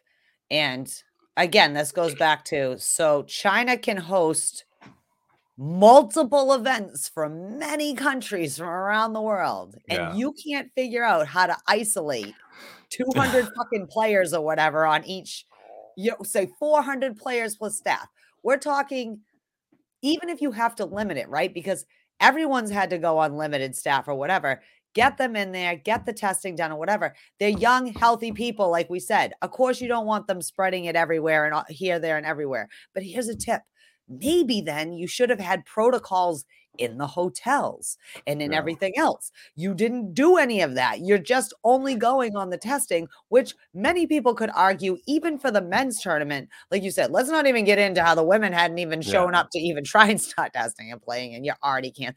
So you're anticipating, I'm sorry, are you a mind reader? You anticipate that in eight weeks, things might not be better. They might actually be exponentially worse, which may be true, but there is no scientific data to back that up.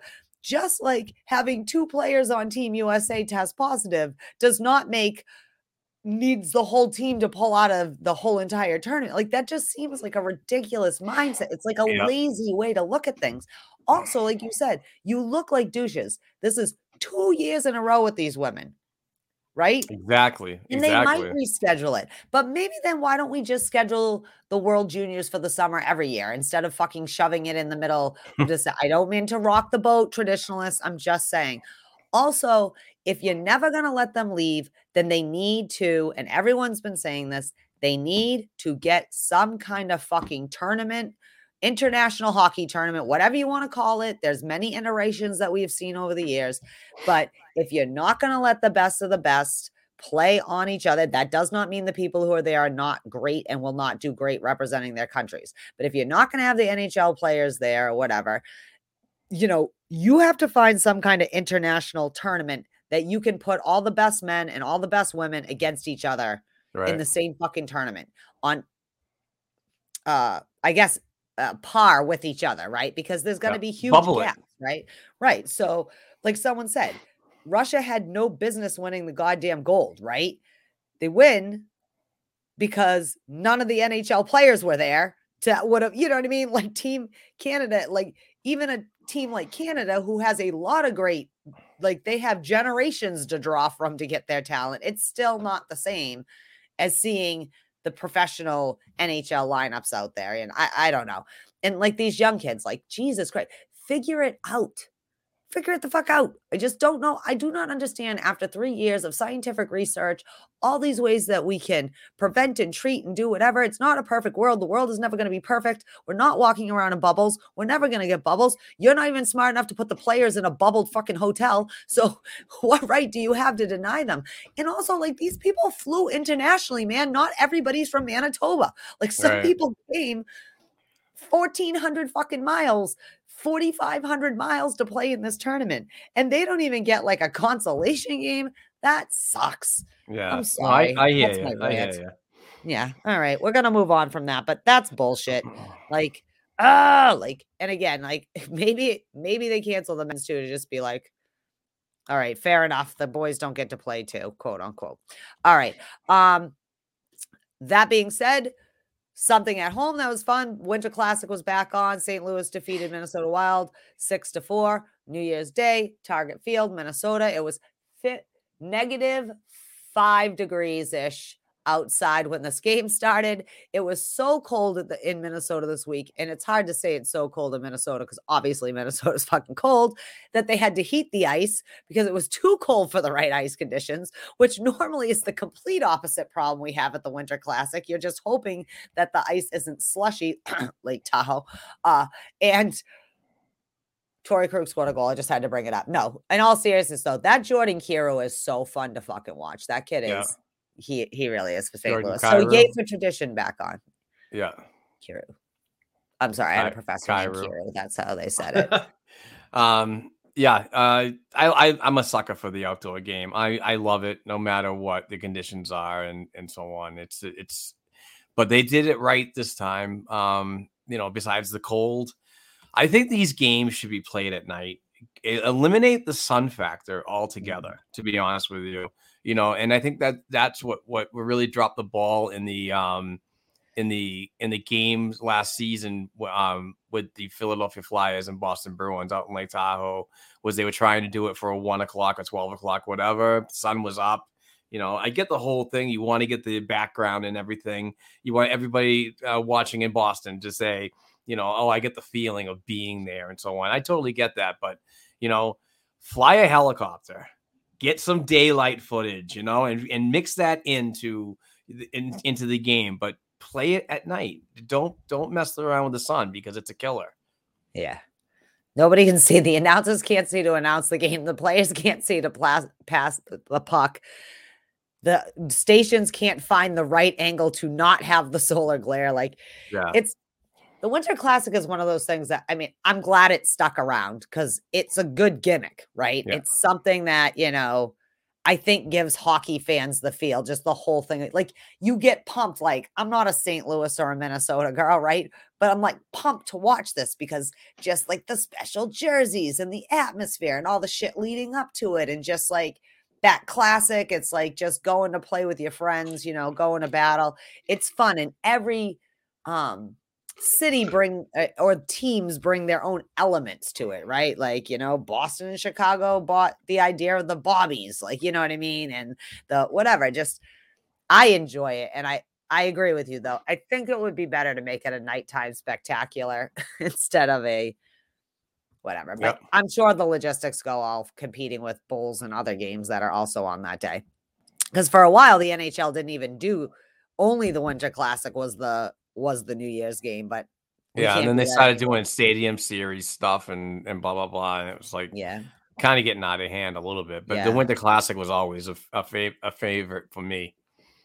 Yeah, the winter yeah it's like they did get a little out of control i understand everybody wants their classic thing I, what i like about it too is it it really does pull outside it's not just about the nhl and it becomes about overall so like uh you know letting the universities play their games on the ice or having the public skating. I know they did that at fenway and they probably did at gillette too uh when boston had the winter classic they were the home team and just like the feelings and just some of the memories right? Just silly there's so many silly things. Like last year in Dallas there were just these crazy like it it felt like you were looking at like the Texas State Fair on a miniature scale you know? So I, I do like that but like bringing letting the college kids play those kids that's an experience they'll never forget, no matter what happens. Also, they'll never forget how fucking cold it was in Minnesota yesterday. That's Remember true. back at the Winter Classic 2022.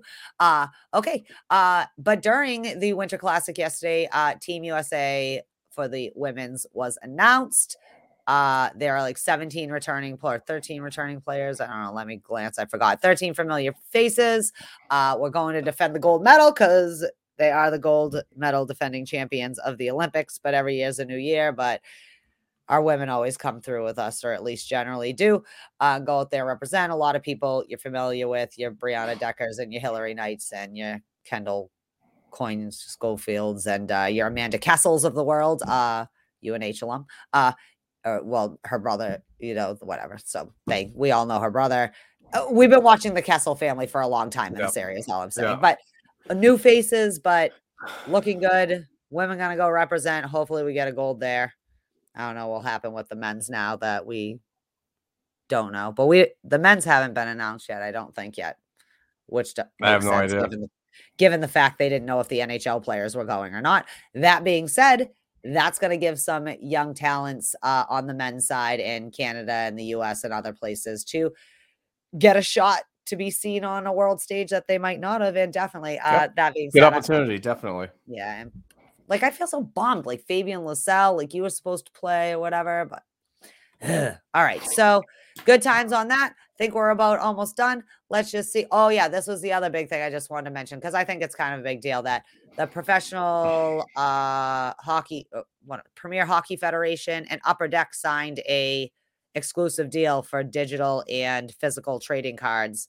Uh, Nice. so uh upper deck i remember when we were younger in, in the, back in the 90s when we were younger they actually had uh shown some uh like canadian women and stuff there were special they they had done additions with women's cards in there but this is going to be exclusive rights on that uh and I think that's all we have for that. But you just brought up the stadium series, February 26th is supposed to be Tampa Bay versus Nashville in the stadium series, too uh, is on there. Uh, and the trade deadline, March 21st. We'll Yep. see what, what happens in the next three months. Big here. fun. But uh, yeah, with that, you know, I always say uh, before I shout out uh, all of everybody, I just wanted to give one more shout out to the uh, Trey Namesbury Junior Maple Mites that represented it. So good job to Eric, Ren, Luke, Theo, Noah, Nate, Ellie, Grayson, Miles, Jackson, Nina, Jacoby, Jack, you couldn't come, buddy. You came down sick, but we thought about you the whole time. Wish you were there, buddy. And the mites that didn't get to come with us because it was not mandatory. It was more of a let's let these kids get their feet wet. Uh, but great job, kids. That being said, go and rate and review the Black and Gold Hockey Podcast wherever you listen. If you put it on Apple, I'm more likely to see it. I haven't got to read any reviews lately, so I'd love to see that. Like we always say, leave us five stars. Tell us you hate us. We don't care. Leave five stars, and as long as you're subscribing, downloading, and sharing Yeah. with your friends, whether you hate us or not, that's cool. But yeah. hopefully you love us, and make sure you say nice things, especially about me because I have a fragile ego. Uh, Yeah, and you- as always, go to blackandgoldhockey.com, follow all the awesome writers and all of that over there, and the following podcast on the Black and Gold Hockey Podcast Network, Black and Gold Hockey Podcast. That's us. Hello, world. Uh, Dump and Change, Beehive, Puck Lines, Holds on Hockey, Causeway King, Short Shift, Third Line Grinders, Lindra Hockey Podcast, the Black and Gold and Teal Hockey Podcast, the Providence Hockey Report with the weird at AHL Bruins. So you can find them on Twitter. And that's it, my friend. I think I don't have anything else. Did I? All right. be on the Yeah, list. And uh, gotta- happy New Year and fucking hockey, baby. gotta- Let's go. They start in a half hour. You gotta lay off the sugar, girl. It's not even sugar. I'm naturally like this. All right. We do have a Patreon account that we please ask um, all our listeners and viewers on YouTube to check out. It's a great way to uh, win some stuff from Bruce Sullivan, just uh, the guy that I get all of our, um, our prizes for. Um, but um, for instance, if you don- donate a dollar to patreon.com slash black and gold hockey podcast, um, every week we give away stuff like this. Like this is a Rick Middleton hand signed freaking uh, puck. Um, and I send this to you. Uh, a T-shirt, a signed autograph could be the weekly weekly giveaways, but the monthly giveaways are the, are the ones of my favorite. Hand signed Terry O'Reilly jersey. We're going to be giving away in the week of January 17th to the 21st. So when we do a podcast in between that, then we're going to be giving this away to a lucky winner that donated just one dollar basically to to to receive this. So please check it out. It's a lot of fun. Um, we got another one for February, and February is a Don Marcotte jersey, hand signed. So 1970 and 72 inscripted Stanley Cup. It's freaking awesome. So great opportunity to win some stuff for cheap money and it helps us out. So we certainly appreciate that. This week's winner is a an awesome listener in my opinion because um, I I just love Patreons. Uh, they're my favorite people all the time.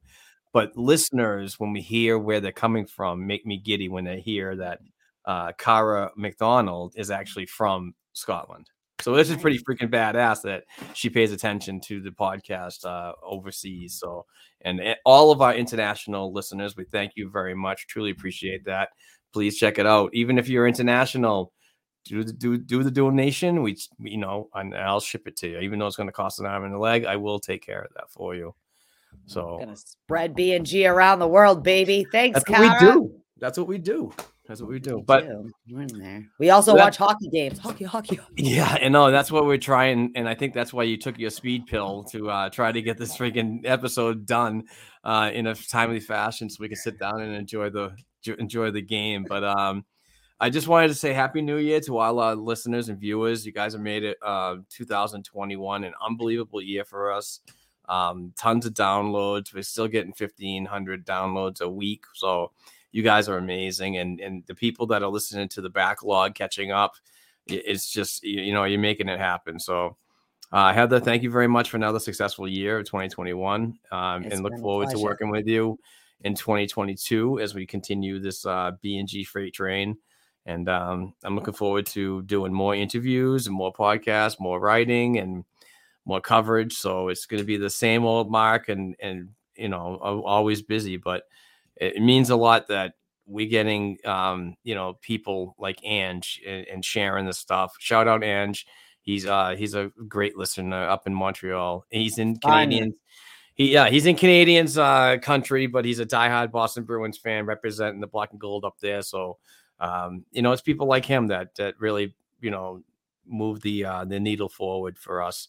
And uh, you know, if nobody liked us, nobody paid attention to us, we wouldn't be doing this. But we you know, we do have a fan base that enjoys uh, our hockey banter and and the many shows on our networks banter and, and you know shout out to everybody in that too for an, an, unbelievable year with all the podcasts all the writers. I mean we have like black and gold company has 40 people plus in in, in this freight train. So uh, we th- thank everybody for the ter- tremendous support you know and keep doing it. We love it and uh, we love you guys. So uh, everybody be safe in 2022. Happy New Year to everybody. Thanks again for the Patreons and you know everybody. But um, uh, let's go watch some Boston Bruins hockey. Heather, what do you think? I think that's a great idea. So we say merci beaucoup. Oh Jesus! All right, she needs to get off watch the sugar. The Bruins. Go Bruins. I was just saying thank you, my friends, because you had brought up. You didn't have to do it all weird. Then my brain was going down the rabbit hole. What can I say off the top of my head? And you say I'm weird, Jesus. Look, I know I'm weird. I'm Yeah, not weird. I'm self-actualized. I like being weird. It makes me interesting. So, Okay. hey, peace out, my friends. All right, uh, until- Mark Allred here, host. That's Heather Ingerson right there. Have a great week. We'll talk to you guys on Tuesday. Remember, we have a potential big guest coming on, so I'm teasing that up a little bit. Keep an We'll- eye we'll- on your downloads. Yes, yes. P- um, pay attention to everything. We'll have everything out. But anyway, take care. We'll talk soon. Peace out.